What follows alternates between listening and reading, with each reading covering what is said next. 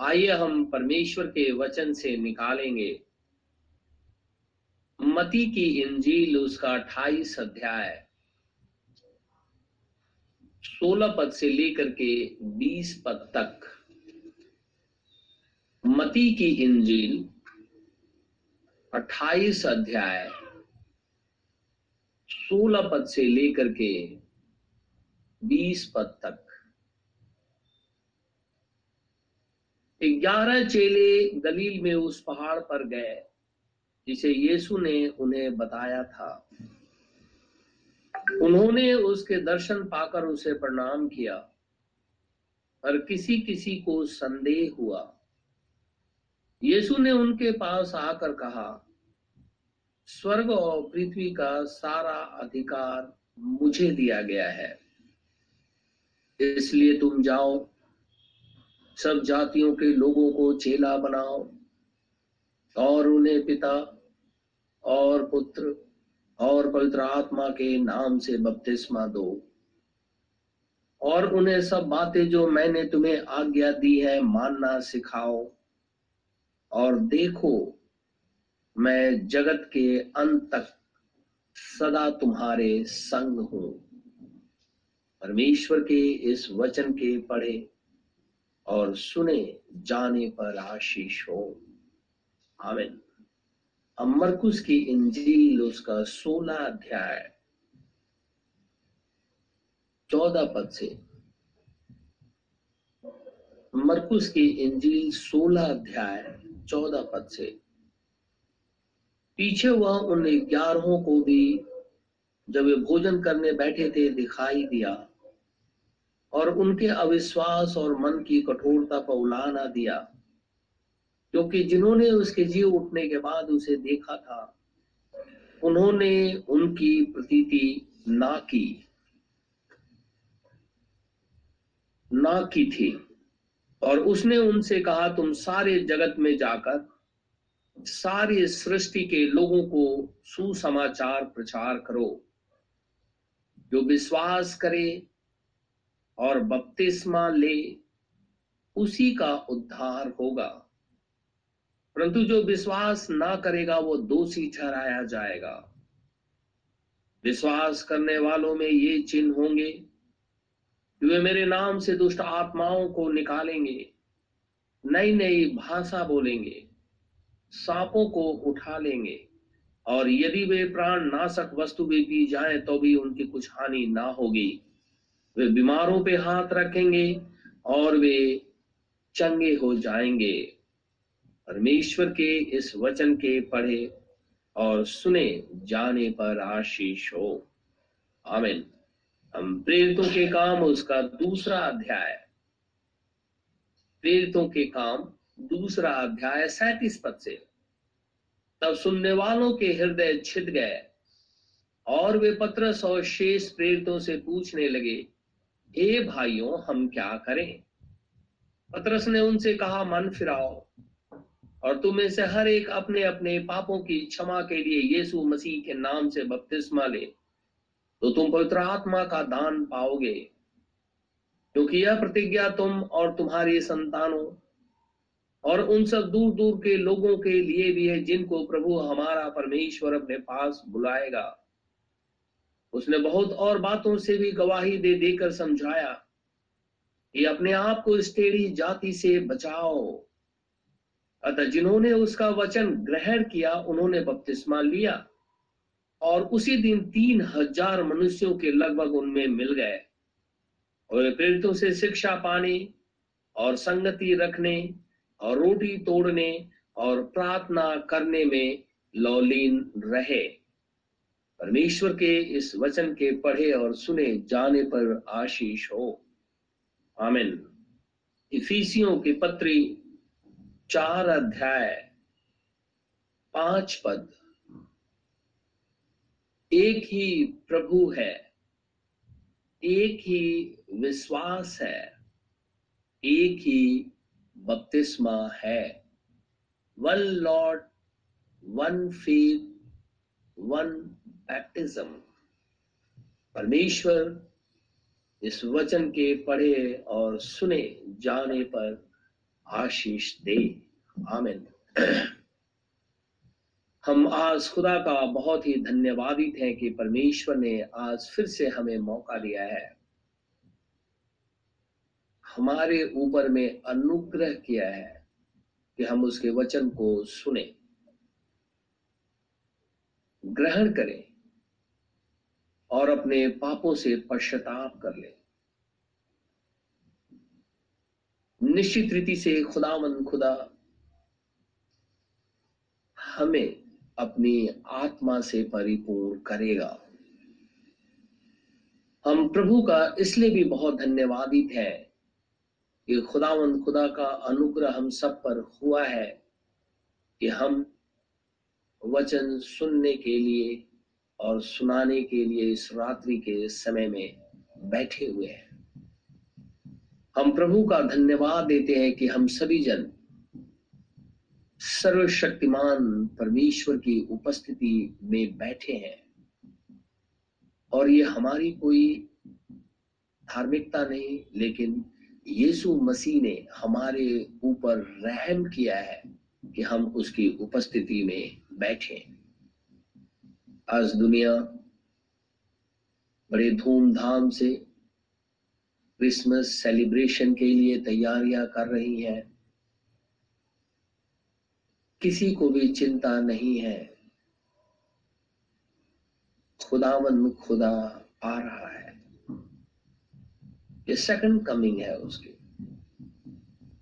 आज से 2000 साल पहले 2021 साल पहले कह लें यीशु मसीह का जन्म हुआ। जन्म होने के बाद में सारी चीज़ें वहाँ रुक नहीं गई, लेकिन वो धीरे धीरे आगे की तरफ़ बढ़ी। और जो कुछ भी प्रभु यीशु मसीह के विषय में लिखा हुआ था, वो धीरे धीरे पूरी होना शुरू हुई। और एक ऐसा समय आज आ गया है कि हम पीछे की तरफ़ नहीं, लेकिन आगे की तरफ़ बढ़ रहे हैं। और जो अभी भी भजद्वारियाँ बची हुई हैं, हम उसके इंतज़ार में बैठे हैं। क्योंकि यीशु मसीह ने कहा था, मैं इस जगत के अंत तक तुम्हारे साथ हूँ। मैं आऊँगा और तुझे लेकर के जाऊँगा। एक लंबा अरसा गुजर गया। लेकिन अभी भी हम वहीं पे फंसे हुए हैं उसके जन्म पर। लेकिन वो जन्म लिया, मारा गया, गाड़ा गया, मुर्दों में से ज़िंदा हुआ। पवित्रात्मा के रूप में हमारे बीच में वरन हमारे अंदर मौजूद है। अपने कार्यों को करना शुरू किया। अपने सेवकों में से होकर के बातें करना शुरू किया। मला की चार, जो कि यीशु मसीह से पहले 400 साल पहले उसने भजद्वानी की थी। इस सेकंड कमिंग के समय में एलाइजा आएगा। वो आया और चला गया। किसी को इसकी सूट नहीं है। सबको चमक धमक चाहिए। खुदा नहीं चाहिए। न जाने ऐसा क्यों है, ये परमेश्वर ही जानता है। लेकिन हमें खुदावन खुदा के साथ हमेशा बने रहना चाहिए। परमेश्वर जो सारे ब्रह्मांड का करता है, उसके साथ हमारा संबंध है। क्योंकि अगर हमारा डीएनए मिलाया जाए तो निश्चित रीति से यीशु मसीह में जाकर के मिल जाएगा। लेकिन जिसका डीएनए नहीं मिलता है, वो परमेश्वर की आज्ञा का उल्लंघन करता है। जैसे कोरा और दतान ने किया। उन्होंने खुदावन खुदा को देखा, लेकिन परमेश्वर उनसे प्रसन्न नहीं हुआ। और परमेश्वर ने उन्हें मार डाला। आज भी बहुत से भाई और बहन परमेश्वर की बातें सुनते हैं, लेकिन वो इसलिए नहीं कि यीशु मसीह को ग्रहण करें पर इसलिए कि वो अपने कानों की खुजली मिटा लें, वचन सुन करके और बाइबल में लिखा हुआ है, लेकिन हम खुदा का बहुत शुक्रगुजार है कि परमेश्वर ने हम जैसे निकम्मों के ऊपर में रहम किया है और हमने सच्चाई जान लिया। और ये हमारी धार्मिकता नहीं और बाइबल में लिखा है जिसका नाम जीवन की पुस्तक में उत्पत्ति से पहले जितनी भी सृष्टि हुई है, आकाश और पृथ्वी की, जहाँ से शुरुआत होती है, उससे पहले मेमने की जीवन की पुस्तक में लिखा हुआ है, वही बचाए जाएँगे। कोई और नहीं। और इसीलिए बैप्टिज्म अगर हमारा फेथ एक होता, और अगर हम one god one faith and one baptism को ग्रहण करते तो निश्चित रीति से आज हमारे बीच में मतभेद नहीं होता। लेकिन मती की इंजील 28 अध्याय लोगों को समझ में नहीं आता। ना ही उन्हें मरकुस 16 16 समझ में आता है। और ना ही प्रेरितों के काम दो अड़तीस समझ में आता। और ना ही इफिसियो चार पाँच समझ में आता है। वो इसे जानते ही नहीं, सुनना भी नहीं चाहते, क्योंकि जिस दिन वो सुन लेंगे, उस दिन क्रिसमस नहीं मनाएँगे। क्रिसमस से हमारा कोई दुश्मनी नहीं है। हम, मैंने पिछले भी संदेश में कहा था कि हम जानते हैं कि यीशु मसीह का जन्म हुआ है, वो हमारा उद्धार करता है। हम कैसे डिनाई कर सकते अगर हम उसको डिनाई कर देंगे तो सब कुछ खत्म हो गया। तो ये बात तो हम जानते हैं और उसे मानते भी हैं। लेकिन उसके बाद भी कुछ है। यीशु मसीह जब तक अपने आप को सलीब पे ना चढ़ा दे, तब तक हमारा उद्धार नहीं है। और जब वो सलीब पे चढ़ा देता है अपने आप को तो कहता है कि मेरे लहू के द्वारा तुम्हारे गुना माफ़ होते हैं। और इसीलिए खुदावन खुदा का वचन कहता है कि बैप्टिज्म प्रभु यीशु मसीह के नाम में होना चाहिए। मैं कठोरता की अगर बातें कहूँ तो जैसे ही जैसे मैं ये जो आपको ये बातें बताया अगर किसी चर्च में आकर के खड़ा होकर के बोल देंगे, दूसरे दिन एक आदमी वहाँ नज़र नहीं आएगा।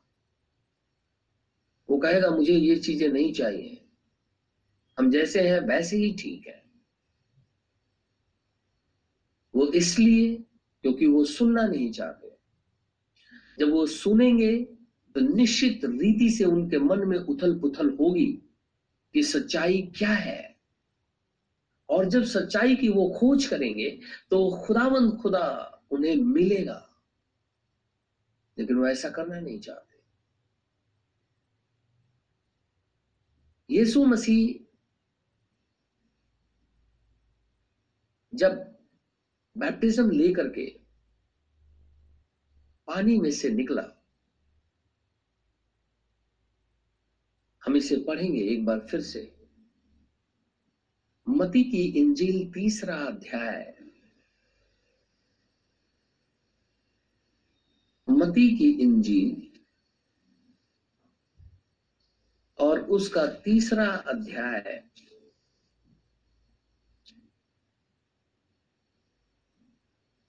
तेरह, चौदह और पंद्रह, ये यीशु मसीह का बैप्टिज्म क्योंकि हम इस बात पे खुदा का वचन सुन रहे हैं और सुना रहा हूँ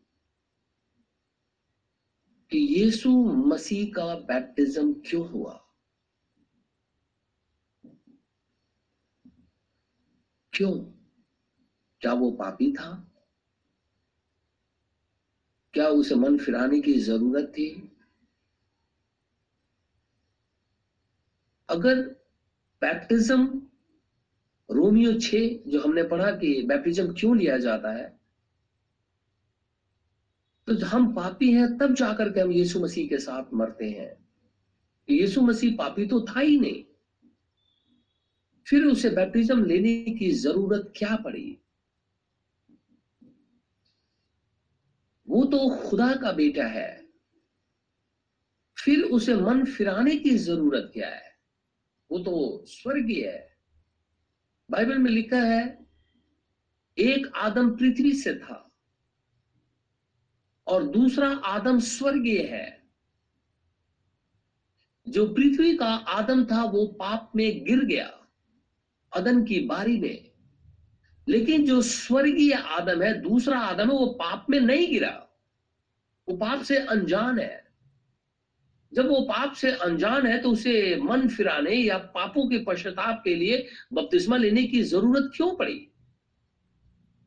क्या वो पापी है? हम इस विषय के ऊपर में बातचीत कर रहे हैं। हम पढ़ेंगे मती की इंजील तीसरा अध्याय। तेरह, चौदह, पंद्रह और सोलह पद। उस समय यीशु गलील से यर्दन के किनारे यमुना के पास उसे बपतिस्मा लेने आया। परंतु यमुना यह कहकर उसे रोकने लगा, मुझे तो तेरे हाथ से बपतिस्मा लेने की आवश्यकता है, और तू मेरे पास आया है। यीशु ने उसको यह उत्तर दिया, अब तो ऐसा ही होने दे, क्योंकि हमें इसी रीति से सब धार्मिकता को पूरा करना उचित है। कौन सी धार्मिकता को, खुदा को पूरा करना उचित है? जब ये बात उसने यूना अपने प्रॉफिट को कहा, वो मान गया। जब यीशु मसीह का बैप्टिज्म हुआ था, यीशु मसीह की जो उम्र थी बैप्टिज्म के समय में, वो तीस साल की थी थर्टी ईयर्स थर्टी ईयर्स एक ऑफिशियल एज है। हमने पिछले दिनों संदेश में सुना था कि बच्चों का बैप्टिज्म क्यों नहीं होता? वो इसलिए नहीं होता क्योंकि वो पाप से अनजान है। वो रिपेंट नहीं कर सकते। और जिस संसार के अंदर में हम रहते हैं इस संसार के जो विद्वान लोग हैं, वो भी लड़के और लड़कियों की एक उम्र निर्धारित करते हैं। यानी सरकार सरकारें जो है, गवर्नमेंट जो है, वो निर्धारित करती है ट्वेंटी वन ईयर्स कि वो वहाँ के बाद वो एडल्ट होता है। लेकिन बाइबल में हम देखेंगे कि एक ऑफिशियल एज जो है, वो तीस साल की है। और यीशु मसीह का जब बैप्टिज्म हुआ उसकी उम्र तीस साल की थी। निकालेंगे हम एक वचन से लुका की इंजील, तीसरा अध्याय। लुका की इंजील, तीसरा अध्याय। इक्कीस, बाईस और तेईस पद। जब सब लोगों ने बपतिस्मा लिया और यीशु भी बपतिस्मा लेकर प्रार्थना कर रहा था तो आकाश खुल गया और पवित्र आत्मा शारीरिक रूप में लिखा है बॉडली जैसे शरीर हमारा है ना, इंग्लिश में लिखा है। बॉडली शेप में, जैसा हमारा शरीर है उस शेप में। लिखा है पिंडुक के समान उस पर उतरा। और ये आकाशवाणी हुई, तू मेरा प्रिय पुत्र है, मैं तुझसे प्रसन्न हूँ। हमने पढ़ा था, इंग्लिश में लिखा in the I am well place उसमें रहने से केजीबी में पढ़ेंगे, केजेवी में तो लिखा है, इन हूम उसमें रहने से मैं प्रसन्न हूँ। क्योंकि वो जैसे शरीर है, उसी रूप में पिंडुक की नाई नीचे उतरा और यीशु मसीह के अंदर में समा गया। यानी उस शरीर के अंदर में समा गया, क्योंकि अब वो शरीर शुद्ध होने के लिए, या एक तरीके से कहें कि खुदावन खुदा अपनी व्यवस्था को पूरा करके उसके अंदर में समा गया। तेईस पद में लिखा है जब यीशु आप उपदेश करने लगा and Jesus himself began to be about thirty years of age being the son of Joseph, which was the son of Heli. यीशु मसीह जब बैप्टिज्म ले लिया उसके बाद वो प्रीचिंग करना शुरू किया। जैसे ही बैप्टिज्म लिया, वैसे ही खुदा उसके अंदर समा गया।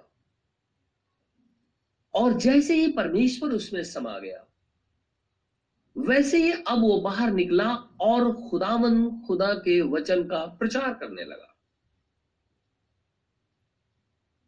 उसकी उम्र बैप्टिज्म के समय में थर्टी इयर्स थी। और according to holy scripture old testament पुराने नियम, जो व्यवस्था है, उसके अनुसार खुदावन खुदा की सेवा करने की उम्र तीस साल ही परमेश्वर ने बताई है। इसीलिए यीशु मसीह का जब समय हुआ थर्टी इयर्स तब वो बैप्टिज्म लेने चला गया। और खुदा ही मूसा से कहता है, जो कोई भी मेरे तंबू टेबरनेकल मेरी वेदी की सेवा करेगा, उसकी उम्र तीस साल होनी चाहिए और तीस से लेकर के पचास साल तक होनी चाहिए। ये खुदा ने ये बातें कही। हम निकालेंगे, जरा इसे पढ़ेंगे। गिनती की पुस्तक।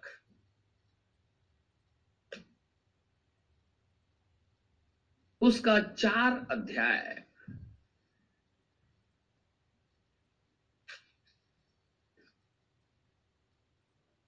गिनती की पुस्तक नंबर्स चैप्टर फोर एक पद से तीन पद तक। फिर यहोवा ने मूसा और हारून से कहा यह खुदा बात कर रहा है। हम ध्यान से इस बात को सुनेंगे। यह परमेश्वर बोल रहा है।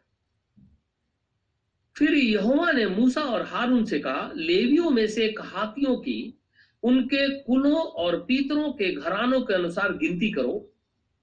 अर्थात तीस वर्ष से लेकर के पचास वर्ष तक की आयु वाले, तीस वर्ष से लेकर के पचास वर्ष तक की आयु वालों में जितने मिलाप वाले तंबू में काम काज करने को भरती है, आगे हम अपने आप पढ़ेंगे। खुदावंत खुदा के टेबरनेकल की सेवा करने के लिए तीस साल से लेकर के पचास साल तक के लोगों को अपॉइंट किया गया था। कांग्रेगेशन में से। इज़राइल में से। ताकि वो खुदावन खुदा के तंबू की सेवा करें। इज़राइल जब जंगल में चल रहा था तो वो तंबू खड़ा करते थे। मिलाप वाला तंबू कहते थे उसे। और उसी मिलाप वाले तंबू के दरवाजे पे पिलर ऑफ़ क्लाउड और पिलर ऑफ़ फायर ठहरा रहता था। और जब कभी भी मूसा मिलने जाता था, खुदा से तो वहाँ पे जब वो क्लाउड रहता था, उसे मिलने जाता था। तो तंबू जो लगाया जाता था, उसके लिए किसी बच्चे की ज़रूरत नहीं थी। लेकिन उसकी उम्र खुदा ने कहा था तीस साल होंगे। क्यों? क्योंकि तीस साल की उम्र एक एडल्ट की होती है, जिसको ये पता है भला क्या है, बुरा क्या है। यीशु मसीह को जब प्रीचिंग करने की बारी आई तो उससे पहले जब उसकी उम्र थर्टी इयर्स की हो गई, तब वो जाकर के बैप्टिज्म लिया और जैसे ही बैप्टिज्म लिया, वैसे ही प्रीचिंग के लिए बाहर निकल गया। टबरनकल की सेवा बच्चे नहीं करते। इसीलिए पॉलुस कहता है, तुम्हारे में कोई नौ सिखिया ना हो कि वो आकर के सेवा करना शुरू कर दे। शैतान सबसे पहले उसे पकड़ लेगा। क्योंकि उसको उतना ज्ञान नहीं है। क्योंकि ये नौकरी नहीं है। नौकरी और सेवा में अंतर है।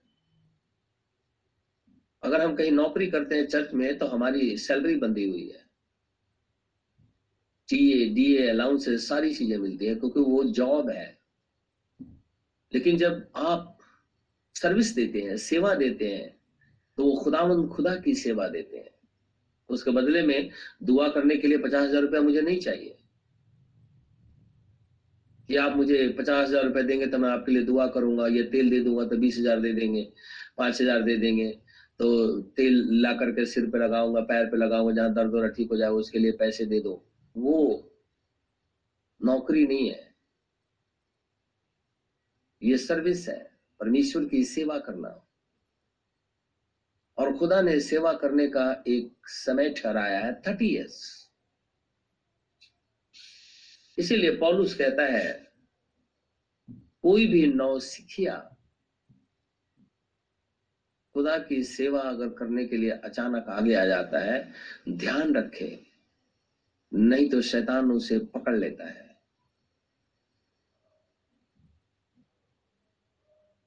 खुदावन खुदा ने अपने तंबू की सेवा करने के लिए इज़राइलियों से कहा कि तुम्हारी उम्र तीस साल की होनी चाहिए।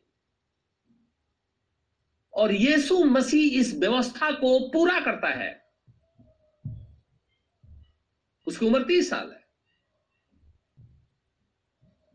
इसी का जरा हम आगे पढ़ेंगे। तेईस पद। चार का ही तेईस।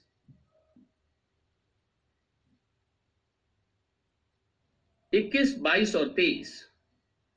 गिनती की पुस्तक। फिर यहोवा ने मूसा से कहा, गेसेनियों की भी गिनती उनके पीतरों के घरानों और कुलों के अनुसार कर। तीस वर्ष से लेकर के पचास वर्ष तक की आयु वाले, जितने मिलाप वाले तंबू में सेवा करने को भर्ती हो, उन सबों को गिन ले। ये सब किसके लिए गए हुए हैं? कांग्रेगेशन की सेवा करने के लिए। इंग्लिश में लिखा है in the tabernacle of the congregation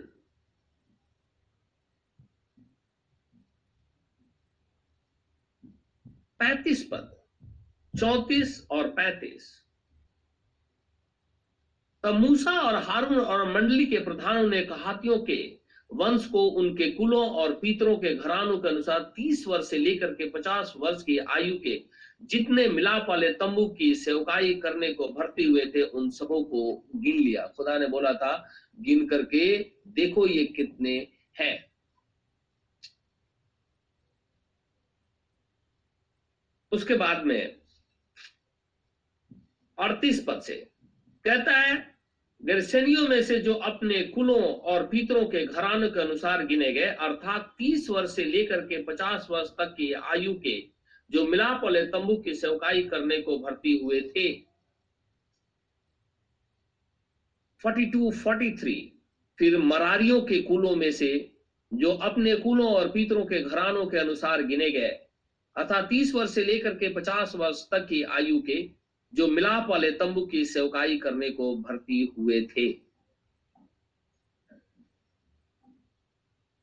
लेवियों में से जिनको मूसा और हारून 46 और इज़राइली प्रधानों ने उनके कुलों और पितरों के घरानों के अनुसार गिन लिया, अर्थात तीस वर्ष से लेकर के पचास वर्ष तक की आयु वाले, जितने मिलाप वाले तंबू की सेवकाई करने और बोझ उठाने का काम करने को हाजिर होने वाले थे। उन सबों की गिनती 8,580 थी। वे अपनी अपनी सेवा और बोझ ढोने के लिए यहोवा के कहने पर गए। जो आज्ञा यहोवा ने मूसा को दी थी उसी के अनुसार वे गिने गए। खुदावन खुदा जब अपने पुत्र को उस उम्र में लेकर के आया तो अपने ही नबी यूहुन्ना से बैप्टिज्म दिलवाया। क्योंकि अब ऑफिशियल एज हो गई और जैसे ही बैप्टिज्म हुआ, वैसे ही आकाश खुल गया और परमेश्वर जो बॉडी शरीर जैसा है, पिंडुक की नाई नीचे आया और उसके अंदर में समा गया। और जैसे ही समाया वो कहने लगा इसमें रहने से मैं प्रसन्न हूँ। इस देह के अंदर में रहने से मैं प्रसन्न हूँ। और फिर वहाँ से यीशु मसीह बाहर निकला और प्रचार करना शुरू कर दिया। अब यहुन्ना उसी को, यहुन्ना एक उन्तीस पद में कहता है, देखो, ये परमेश्वर का मेमना है जो जगत के पाप उठा ले जाता है।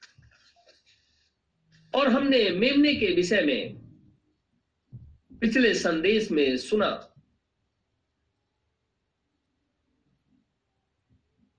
कि अब्राहम ने रैम को, मेढ़े को बलि किया, क्योंकि अब्राहम उसको रिप्रेजेंट करता है और लैम उसके पुत्र को। और पुत्र के अंदर में पिता का खून है। अब यीशु मसीह का यहाँ पे एक टाइटल है, मेमना। अब ये पाप उठाने के लिए अब ऑफिशियल एज में भी आ गया है। और मिनिस्ट्री भी शुरू कर दिया। अब हम थोड़ा पीछे चलते हैं। निर्गमन की पुस्तक। उसका बारह अध्याय।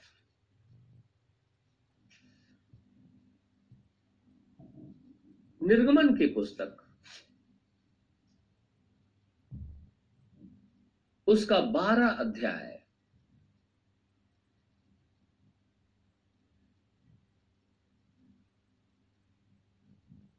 इसराइली जब मिस्र देश से चलने वाले थे और आखिरी विपत्ति जो पहलौठों की थी, मिस्र के अंदर में पड़ने वाली थी, तब खुदामंद खुदा ने इज़राइलियों को एक आज्ञा दिया और कहने लगा, हे इज़राइल, तू इस फ़सल के पर्व को हमेशा माना करना। और वो क्या है, हम इसे पढ़ेंगे। बारह। फिर यहुआ ने मिस्र देश में मूसा और हारून से कहा, ये महीना तुम लोगों के लिए आरंभ का ठहरे। अर्थात, वर्ष का पहला महीना यही ठहरे। इज़राइल की सारी मंडली से इस प्रकार कहो, इसी महीने के दसवें दिन को तुम अपने अपने पितरों के घरानों के अनुसार घराने पीछे एक एक मेमना ले रखो। और यदि किसी के घराने में एक मेमने के खाने के लिए मनुष्य कम हो तो वह अपने सबसे निकट रहने वाले पड़ोसी के साथ प्राणियों की गिनती के अनुसार एक मेमना ले रखे और तुम हर एक के खाने के अनुसार मेमने का हिसाब करना। तुम्हारा मेमना निर्दोष होना चाहिए। तुम्हारा मेमना निर्दोष और एक वर्ष का नर हो, और उसे चाहे भेड़ों में से लेना, चाहे बकरियों में से, और इस महीने के चौदहवें दिन तक उसे रख छोड़ना। और उस दिन गोधली के समय इज़राइल की सारी मंडली के लोग उसे बलि करें। तब वे उसके लहू में से कुछ लेकर जिन घरों में मेमने को खाएँगे, उनके द्वार के दोनों अलंगों और चौकट के सिरे पर लगाए। और वे उसके मांस को उसी रात आग में भूंज कर अखमीरी रोटी और कड़वे साग पात के साथ खाएँ। उसको सिर, पैर और अतेड़ियों समेत आग में भूंज कर खाना, कच्चा या जल में कुछ भी पकाकर ना खाना, और उसमें से कुछ भी सवेरे तक ना रहने देना। और यदि कुछ सवेरे तक रह भी जाए तो उसे आग में जला देना। और उसके खाने की यह विधि है, कमर बांधे, पाँव में जूती पहने और हाथ में लाठी लिए हुए, उसे फुर्ती से खाना। वह तो यहोवा का पर्व होगा, क्योंकि उस रात को मैं मिस्र देश के बीच में से होकर जाऊँगा। और मिस्र देश के क्या मनुष्य, क्या पशु सबके पैलौठों को मारूँगा। और मिस्र के सारे देवताओं को भी मैं दंड दूँगा। मैं यहोवा हूँ। और जिन घरों में तुम रहोगे, उन पर वह लहू तुम्हारे लिए चिन्ह ठहरेगा। अर्थात मैं उस लहू को देकर तुमको छोड़ जाऊँगा। और जब मैं मिस्र देश के लोगों को मारूँगा, तब वह विपत्ति तुम पर ना पड़ेगी और तुम नष्ट ना होगे। और वह दिन तुमको स्मरण दिलाने वाला ठहरेगा। और तुम उसको यहोवा के लिए पर्व करके मानना, वह दिन तुम्हारी पीढ़ियों में सदा की विधि जानकर पर्व माना जाए। खुदावन खुदा इसराइल को एक निर्देश देता है, एक आज्ञा देता है कि दसवें दिन एक मेमना लो, चौदहवें दिन गोधली के समय में उसे वध कर दो। और वध करने के बाद में उसे खाओ। अब ये जो इज़राइली थे जब ये दसवें दिन मेमना लेते थे, खुदा ने उन्हें चौदहवें दिन गोधली के समय में, शाम के समय में, गोधली, हम सब जानते हैं सनसेट हो जाता है, फिर भी प्रकाश रहता है, उसे गोधली कहते हैं। उसके बाद में नाइट शुरू होता है। खुदा ने दसवें दिन लेकर के चौदहवें दिन तक उस मेमने को रखने के लिए क्यों कहा था? क्योंकि इसलिए इसराइली उसे रखते थे ताकि वो देखे कि कहीं ये बीमार तो नहीं हो रहा, कहीं ये लंगड़ा तो नहीं है, किसी और तकलीफ़ में तो नहीं है। अगर उसके अंदर में कोई ऐप पाया जाता है, या काना हो, लंगड़ा हो, लूला हो, बीमार हो तो वो खुदावन खुदा को बलि चढ़ाया नहीं जाएगा। यीशु मसीह हमारा मेमना है। और जब उसका बैप्टिज्म हुआ तो बैप्टिज्म से लेकर के क्रूसिफिक्सन के दिन तक उसे जांचा गया, परखा गया कि क्या ये बलि होने के लायक है या नहीं है। अगर वो बलि होने के लायक है, तभी जाकर के उसे बलि दी जाएगी। अगर वो इसका विरोध करता है उसे बलि नहीं दी जाएगी। क्योंकि जैसे वो विरोध करेगा, खुदा की आज्ञा को वो तोड़ देगा। इसीलिए ये शाह नबी की पुस्तक में लिखा हुआ है, वो तो चुपचाप रहा। लोग उसके ऊपर में थूक रहे थे। हम न्यू टेस्टमेंट में पढ़ते हैं। लोग उसके ऊपर में थूक रहे थे, उसे नंगा कर दिया, उसे कोड़े मारने लगे।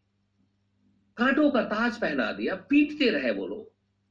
आँखों पे पट्टी बाँध के कहते, तू भजभक्ता है ना? बता, किसने तुझे छड़ी मारी है? फिर भी वो चुप रहा। अगर वो इसका विरोध करता, अगर वो इस स्थिति में नहीं आता तो इसका मतलब है कि वो इस योग्य नहीं कि वो हमारे गुनाहों के लिए क्रूस पर चढ़ा दिया जाए। खुदावन खुदा, इन बातों को पहले से ही बताया। और जिसके माथे पे, हृदय पे यीशु मसीह का लहू लगा हुआ है, मौत उसके पास नहीं है। क्योंकि बाइबल में लिखा हुआ है, जो खुदावन खुदा को ग्रहण कर लिया वो मृत्यु से पार होकर के जीवन में प्रवेश कर गया। मौत उसके ऊपर में गालिब नहीं हो सकती। शरीर जो है वो नाश हो जाए, क्योंकि जो पृथ्वी पर आया है उसको मरना ही है। क्योंकि उसने कहा था तो मिट्टी तो है आदम को, और मिट्टी में मिल जाएगा। तो वो तो मरना ही है। लेकिन जो आत्मा है जिसको खुदावन खुदा ने दिया है, वो नहीं मरे। वो खुदा के साथ ही होगा। तो यीशु मसीह जो हमारा प्रभु है, हमारा परमेश्वर है, हमारा खुदावन खुदा है, वो जांचा गया, वो शरीर जांचा गया, परखा गया देखा गया कि कहीं ये खुदा की आज्ञा मानने से इनकार तो नहीं कर रहा। या जब इसको लोग कोड़े मार रहे हैं, थूक रहे हैं, पीट रहे हैं तो कहीं ऐसा तो नहीं कि ये उठ करके उन्हें श्रापित कर दे। जब समनी के बाग में जब उसको पकड़ने के लिए आए तो उसने, उसके चेले ने तलवार चला करके मलकुस के कान को उड़ा दिया, काट दिया। यीशु मसीह ने उठाया, उसके कान को जोड़ दिया। क्योंकि जिस रीति से दसवें दिन लेकर के गोधली के समय में मेमने को जांचा परखा जाता था, ठीक उसी रीति से जिस दिन यीशु मसीह का बैप्टिज्म हुआ, उस दिन से लेकर के क्रूसीफिक्सन के दिन तक उसे जांचा गया, परखा गया कि वो खुदा के मेमना, क्या इस लायक है कि वो हमारे पाप उठा ले जाए? जब वो इसमें सिद्ध हो गया, तब जाकर के उसे बलि कर दिया गया। वही फ़सल का पर्व है, जो खुदा ने इज़राइल को दिया था, जो यहाँ पे निर्गमन बारह में लिखा हुआ है। और पहला कुरुंथियो हम निकालेंगे। पहला कुरुंथियो और उसका पांचवा अध्याय। पहला कुरुंथियो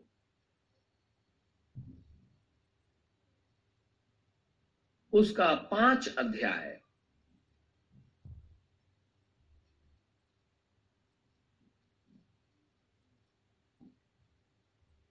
छ और सात। तुम्हारा घमन करना अच्छा नहीं। क्या तुम नहीं जानते कि थोड़ा सा खमीर पूरे गुंदे हुए आटे को खमीर कर देता है? पुराना खमीर निकालकर अपने आप को शुद्ध करो। कि नया गुंदा हुआ आटा बन जाओ, ताकि तुम आ खमीरी हो। क्योंकि हमारा भी फ़सल जो मसीह है, बलिदान हुआ है।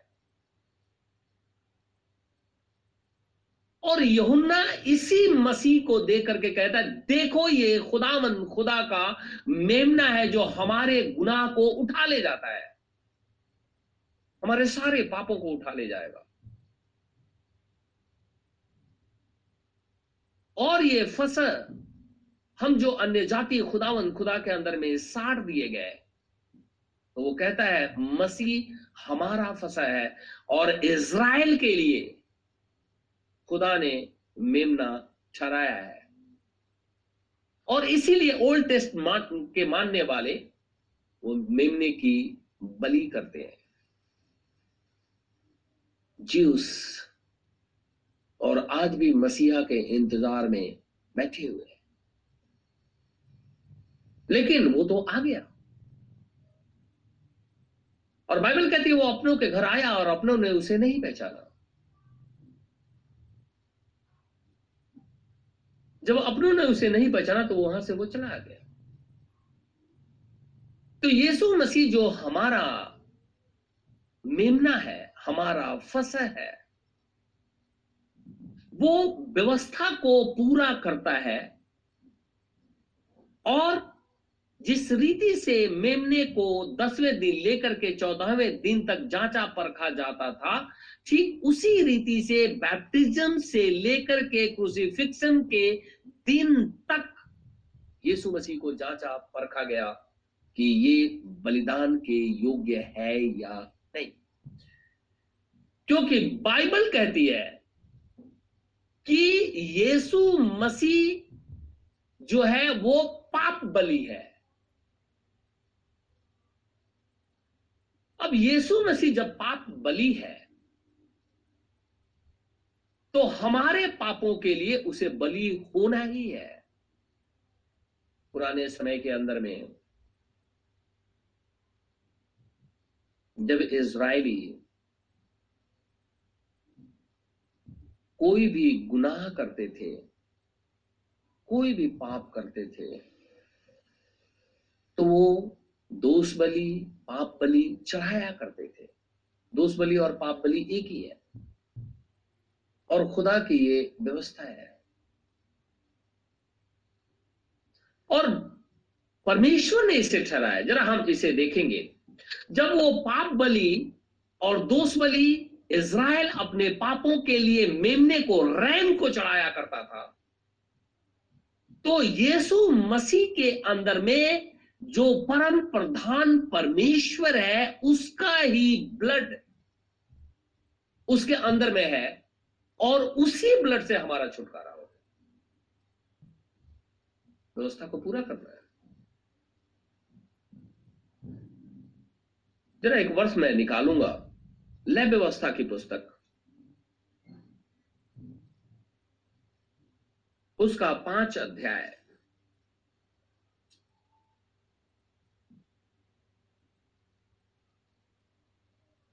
लैब व्यवस्था की पुस्तक।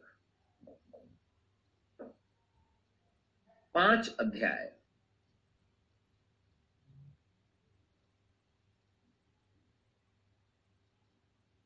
चौदह पद से। देखिए दोष वाली फिर यहोवा ने मूसा से कहा यदि कोई यहोवा की पवित्र की हुई वस्तुओं के विषय में भूल से विश्वासघात करे और पापी ठहरे तो वह यहोवा के पास एक निर्दोष मेढ़ा दोष बलि के लिए ले आए। क्या लेकर के आए? मेढ़ा। उसका दाम पवित्र स्थान के शकील के अनुसार उतने ही शकील चांदी का हो जितना याजक ठहराए।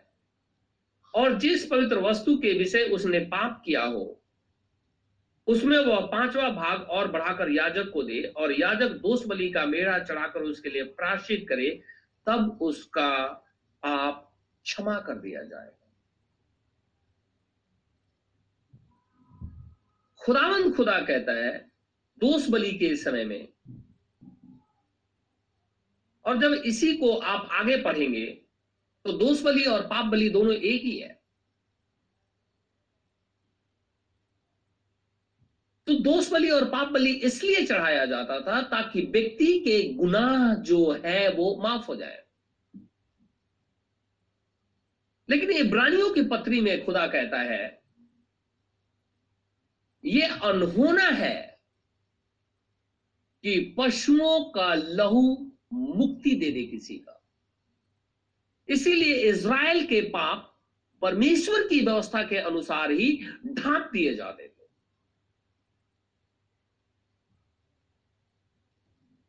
लेकिन हमारे गुनाह माफ़ कर दिए जाते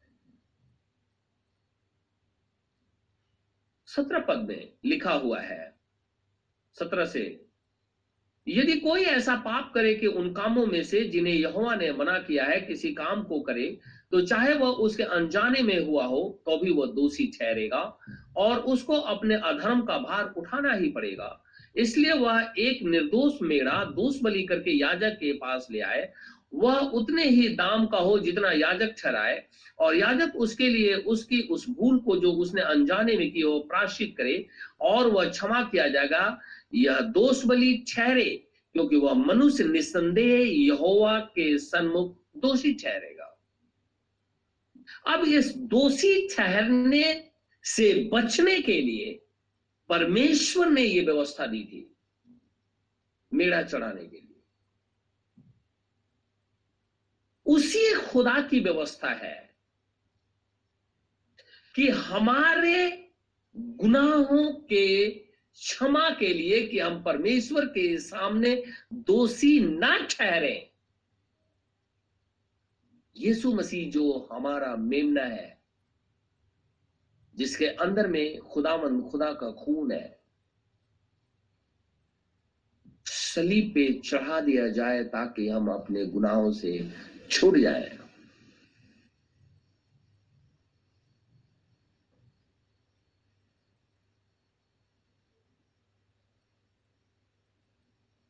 इसका हम छह अध्याय। छह अध्याय का। लेवेक्टिकस सिक्स चौबीस पद से लेकर के तीस पद तक हम पढ़ेंगे।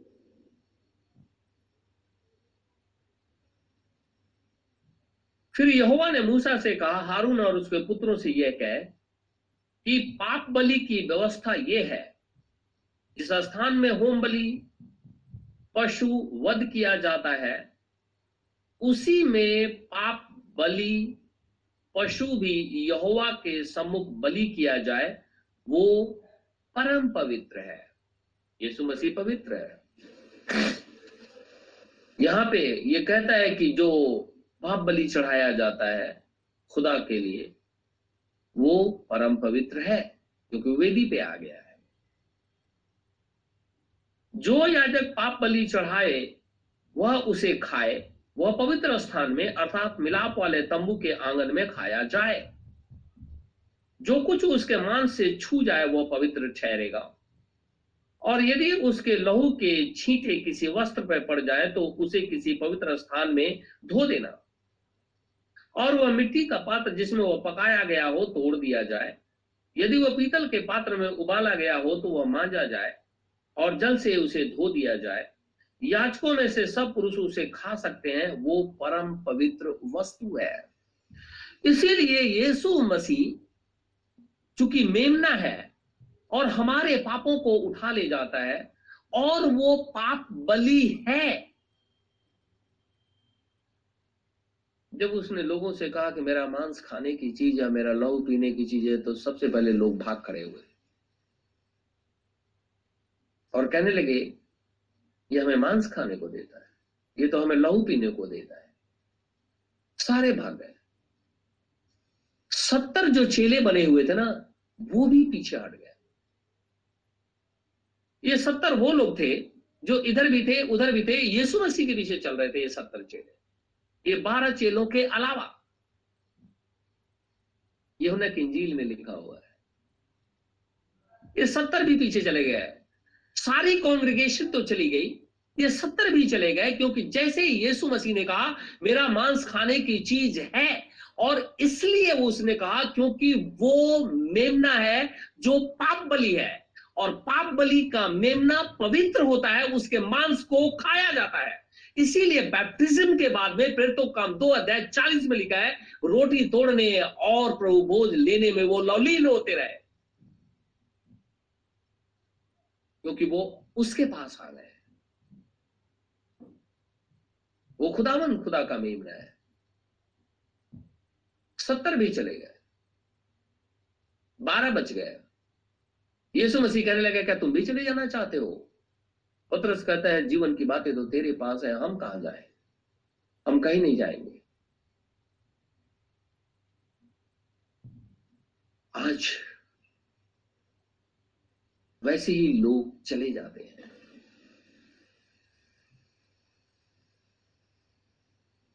पर जिस पाप बलि तीस पद में कहता है, उनतीस याचकों में से सब पुरुष उसे खा सकते हैं, वो परम पवित्र वस्तु है। पर जिस पाप बलि पशु के लहू में से कुछ भी लहू मिलाप वाले तंबू के भीतर पवित्र स्थान में प्राश्चित करने को पहुँचाया जाए, उसका मांस कभी न खाया जाए, वह आग में जला दिया जाए। एक वर्ष में और निकालूँगा। इब्रानियों की पत्री। इब्रानियों की पत्री निकालने से पहले हम निकालेंगे यशाया नबी की पुस्तक और उसका तिरपन अध्याय।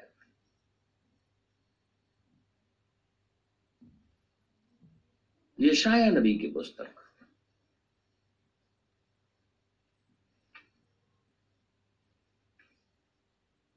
तिरपन अध्याय।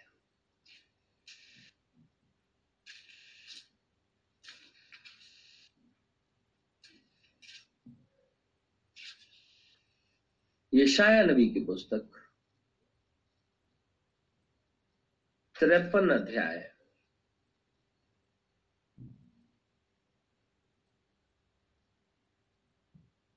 मैं एक पद से पढ़ता हूँ, थोड़ा जल्दी। जो समाचार हमें दिया गया, उसका किसने विश्वास किया? और यहोवा का भुजबल किस पे प्रकट हुआ? क्योंकि वह उसके सामने अंकुर के समान और ऐसी जड़ के समान होगा जो निर्जल भूमि में फूट निकले। उसकी ना तो कुछ सुंदरता थी कि हम उसको देखते, और ना उसका रूप ही हमें ऐसा दिखाई पड़ा कि हम उसको पहचानते। वह तुच्छ जाना जाता और मनुष्यों का त्यागा हुआ था। वह दुखी पुरुष था, रोग से उसकी जान पहचान थी, और लोग उससे मुँह फेर लेते थे। वह तुच्छ जाना गया और हमने उसका मूल्य न जाना। ये सब कुछ यीशु मसीह के विषय में लिखा हुआ है। निश्चय उसने हमारे रोगों को सह लिया और हमारे ही दुखों को उठा लिया। तो भी हमने उसे परमेश्वर का मारा कूटा और दुर्दशा में पड़ा हुआ समझा। परंतु वह हमारे ही अपराधों के कारण घायल किया गया। वह हमारे अधर्म के कामों के कारण कुचला गया। हमारी ही शांति के लिए उस पर ताड़ना पड़ी। कि उसके कोड़े खाने से हम चंगे हो जाएँ। हम तो सब के सब भीड़ों के समान भटक गए थे। हम में से हर एक ने अपना अपना मार्ग लिया और यहोवा ने हम सबों के अधर्म का बोझ उसी पर लाद दिया। किस पे? यीशु मसीह के ऊपर में। क्यों लाद दिया उसके ऊपर में? क्योंकि बाइबल में हम देखेंगे आगे चल करके कि वो पाप बलि है। बाइबल कहती है उसे। इसीलिए खुदामंद खुदा ने ही जिस रीति से इज़राइल के अंदर में उसने एक व्यवस्था दे दिया था कि अगर कोई पाप करता है, वो तो वो दोष बलि, पाप बलि लेकर के आए, उस बछड़ वो रैम के ऊपर में अपना हाथ रखे, उसे काटा जाए, और वो पाप बलि परम पवित्र है, उसे वहीं खाया जाए। और उस व्यक्ति का, जिसका वो पाप बलि है,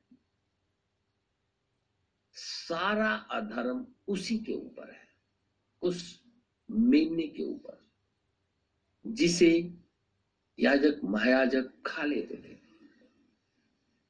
सब कुछ अधर्म उसी पे लाद दिया जाता था, जिस मेमने को बलि किया जाता यीशु मसीह हमारा मेमना है। और जैसे ही मेमना तीस साल का हुआ, उसे जांचा परखा जाने लगा और एक ऐसा समय आया कि उसे ले जाकर के बलि चढ़ा दिया जाए। इससे पहले कि वो बलि चढ़ाया जाए, बाइबल कहती है वो पाप बलि है। वो था परम पवित्र उसे पाप से उसे पता नहीं। वो अनंत परमेश्वर का बेटा है। उसने कभी कोई गुनाह नहीं किया। न ही उसे कभी झूठ बोला। लेकिन हमारे पाप के लिए सारी चीज़ें उसके ऊपर में लाद दी गई। हमारे जितने भी गुनाह है पूरे दुनिया का मनुष्यों का सब उसके ऊपर में लाद और जैसे ही उसके ऊपर में लादा गया, बाइबल कहती है, वो पाप बलि हो गया। अब वो जब पाप बलि हो गया तो उस बलि को धोना अति आवश्यक है। जो बैप्टिज्म है। थोड़ा मैं आगे पढ़ूँगा इसे।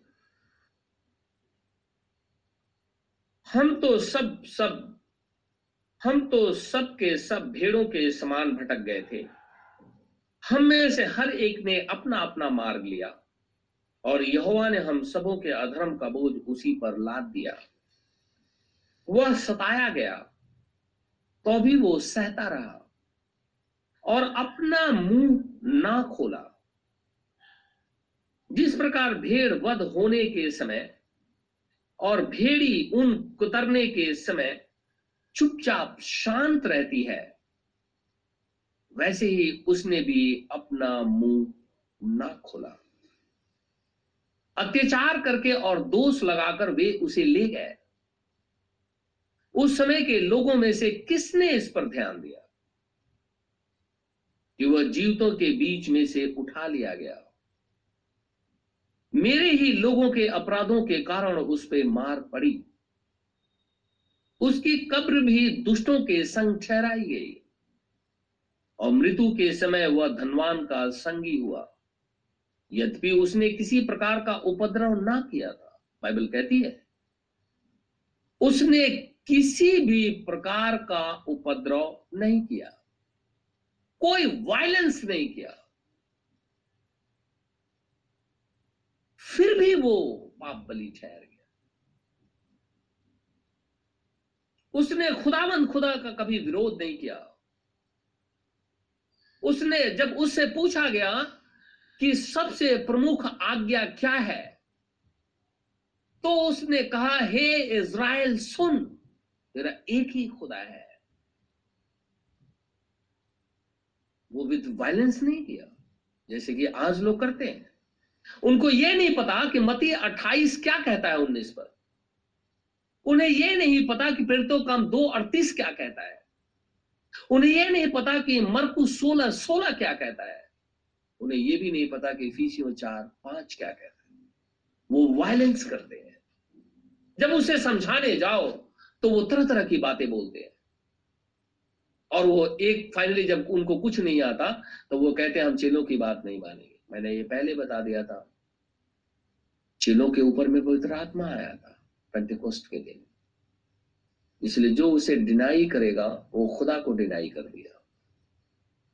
अब परमेश्वर की आज्ञा केवल शैतान ही नहीं मानता।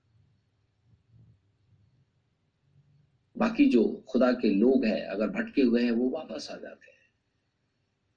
आज क्रिसमस आने सेलिब्रेशन चल रहा है। क्या करता है मनुष्य? मसीही लोग घर घर घूम करके क्वायर केरल सिंगिंग निकालते हैं और शराब भी पीते हैं। और जो गंदगी कर सकते हैं, वो करते हैं। और उसके बाद भी बोलते हैं कि हम लोग खुदा के लिए गा रहे हैं। ये कैसी वर्ष है? कि परमेश्वर के वचन को समझो ही नहीं और चल दिए हो खुदा के वर्शिप करने ये पता ही नहीं कि मुझे क्या करना है। संसार चाहिए या खुदा? परमेश्वर जब सदोम को नाश करने के लिए गया हुआ था, अब्राहम के साथ खड़ा रहा। अब्राहम खुदा से प्रार्थना कर रहा था, निवेदन कर रहा था। क्योंकि उसका भतीजा सदोम के अंदर में था। और खुदा से बार बार ये कह रहा है, हे प्रभु, अगर वहाँ पचास आदमी मिल जाए तो क्या तू उस नगर को नाश करेगा? खुदा ने कहा, बिल्कुल भी नहीं करूँगा। करते करते दस पे बात आ गई। अब्राहम कहने लगा, अगर दस हो तो? धर्मी अगर दस निकल जाए तो खुदा कहता है तो भी नाश नहीं करूँगा लेकिन सुदोम के अंदर में कितने धर्मी निकले। जब वहाँ मैसेज गया, दो दूतों के द्वारा कि परमेश्वर आग की बारिश करने वाला है। खुदा ने संदेश भेजा। और एंजल जाकर के वहाँ जो मनुष्य के रूप में थे यह संदेश लूत को सुना दिया। लूत कौन है? अब्राहम का भतीजा। लूत ने इस संदेश को सुन लिया। दूतों से उसने कहा, मेरी दो बेटियाँ हैं, उनकी मंगनी हो गई है। खुदा तो नाश करेगा ही। ऐसा कर, मैं अपने जाकर के दमादों को बोल के आता हूँ कि तुम लोग इस नगर से निकलो। परमेश्वर का वचन आया है एंजिल के द्वारा कि खुदावन खुदा इस नगर को आग से नाश करेगा। निकलो यहाँ से। क्योंकि तुम लोग मेरे बेटियों के पति हो, होने जा रहे हो, मेरे दमाद हो, बाहर निकलो। वो हंसने लगे। ये क्या बोलता है? बूढ़ा हो गया है। इसको समझ नहीं है बोलता है, संदेश आया है। क्योंकि मैसेज किसके पास गया था? लूत के पास। क्या मैसेज था? परमेश्वर नाश करने पे खड़ा हुआ है। ये उस समय का एक मैसेज डिलीवर किया था। खुदावन खुदा ने एक संदेश भेजा था, नगर को नाश करने पे हूँ। जिसको सुनना है, सुनकर के इस नगर से बाहर निकलो? कोई भी नहीं लूत ने उस संदेश को ग्रहण किया। खुदा का संदेश नगर नाश होगा।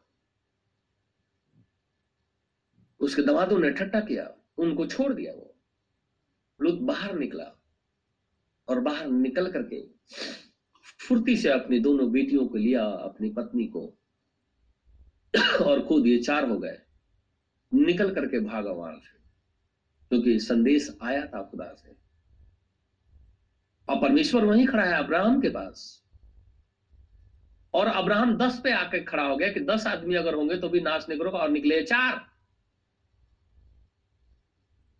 इसका मतलब है कि हम नाश करना ही है। दस भी एक नगर के अंदर में खुदावन, खुदा के मानने वाले लोग नहीं है। आज कांग्रेगेशन के अंदर में कितनों के पास में ये ज्ञान है कि खुदावन खुदा आ रहा है सेकंड कमिंग के अंदर में? उसका नबी आ गया है मैसेज डिलीवर हो गया है। अपने गुनाहों से पश्चाताप करो। परमेश्वर यहीं पे खड़ा हुआ है। निकल करके भागो जितनी जल्दी भाग सकते हो। कोई भागने को तैयार नहीं। प्रकाशित वाक्य में लिखा है, मेरे लोगों, बाबुल में से निकलो। जितना जल्दी हो सके निकलो। कैसे निकलेंगे? मैसेज को ग्रहण करके।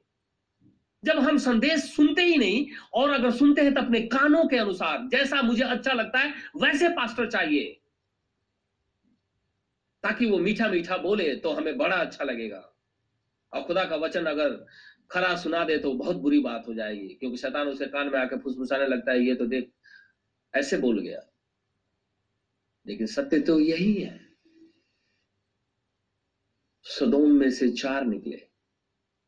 संदेश को ग्रहण करके भागे। लूत भागा। लूत तो धर्मी है, बाइबल कहती है। आप पढ़ेंगे, लिखा है, लूत धर्मी है। उस धर्मी के पास में संदेश आया। लेकिन दूसरी तरफ़ आप देखिए, उसकी पत्नी उस पास्टर की पत्नी खुदा से ज़्यादा संसार को प्रिय जान गई। निकल करके भागी तो ज़रूर, लेकिन मैसेज उसके पास ये भी था, पलट करके मत देखना। लेकिन उस पास्टर की पत्नी ने पलट करके सदोम को देखा, क्योंकि जब वो निकल करके भाग रहे थे, उसी समय आग की बारिश हुई, धड़ाम धड़ाम की आवाज़ या जैसे भी गर्जना हो रही होगी या लाइटिंग हो रहा होगा तो उसने पलट करके देखा, नमक का खंभा बन गई आज पास्टर्स की पत्नियाँ किस स्थिति में है, खुदा ही जानता है। आप देख सकते हैं कॉन्ग्रेगेशन वो किस स्थिति के अंदर में अपने आप को लेकर के आती हैं ये खुदा ही जानता है। लेकिन जो भी खुदा की सेवकाई करता है, उसकी स्त्री को ठीक रीति से बिहेव करना चाहिए। अब्राहम की पत्नी अब्राहम को स्वामी कह करके बुलाती थी। और लूत उसका भतीजा था तो उसकी बहू थी वो।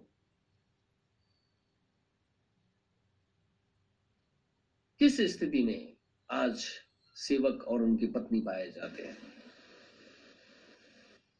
हर मनुष्य इस बात को सोचे, क्योंकि ये खुदा का कलाम है और गुर्दे गुर्दे को छेद देता है। और दुधारी है, दूसरे को भी काटता है तो मुझे भी काटता है। ऐसा नहीं कि केवल दूसरे को ही काटता है। अगर मैं प्रचार करता हूँ तो मुझे भी काटता है। मेरी पत्नी को भी। लूत की पत्नी नमक का खंभा बन गई। उस धर्मी की पत्नी, जिसने संदेश को सुना था, संदेश को ग्रहण भी किया, लेकिन इन वक्त पे पलट गई। लूत नहीं पलटा, वो सीधा भागा। और उसकी बेटियाँ भी भाग खड़ी। लेकिन उसकी स्त्री संसार की तरफ़ देखी। संसार को चाहिए उसे। हो सकता है उसके मन में हो कि अब मैंने अपनी बेटियों की शादी की है तो सोना गहना जो है वो छूट गया वहीं पे। अब तो ऊपर से आकाश से बारिश हो रही है, क्या पता छूट जाए तो लौट करके जाकर के ले आऊँ सोने को। शायद ये दिमाग में हो। आज भी संदेश आया है। पश्चाताप करो। प्रभु यीशु मसीह के नाम से बपतिस्मा लो। किसी कंट्रोवर्सी में मत रहो। परमेश्वर के वचन को पढ़ो। खुदावन खुदा इस बात को समझाएगा। और अगर ऐसा नहीं है, परमेश्वर ही जानता है क्या करना है। हम नहीं जानते। यीशु मसीह के मुँह से कभी छल की बात नहीं निकली। कभी नहीं। क्योंकि तो वो मेमना परखा जा रहा था। ये ठीक है, बलि के योग्य या नहीं। खुदा हम सबको आशीष और बरकत दे। आमिन। हम अगले संदेश में इसे आगे की तरफ़ देखेंगे।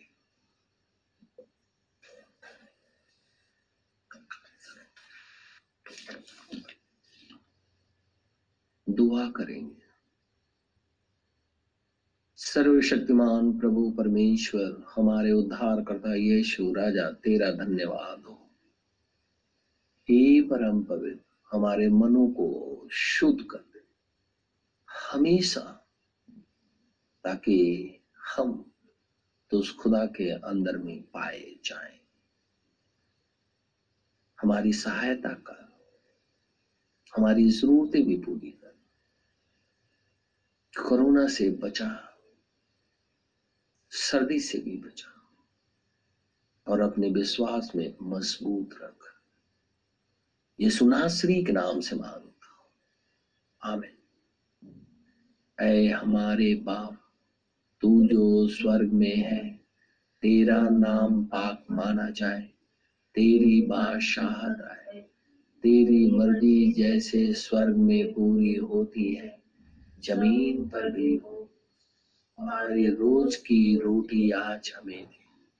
जिस प्रकार हम कसूरवारों को माफ़ करते हैं तू भी मेरे कसूरों को माफ़ कर। हमें अजमाइश में ना पड़ने परंतु बुराई से बचा कुदरत और जलाल हमेशा तेरे हैं। आमीन।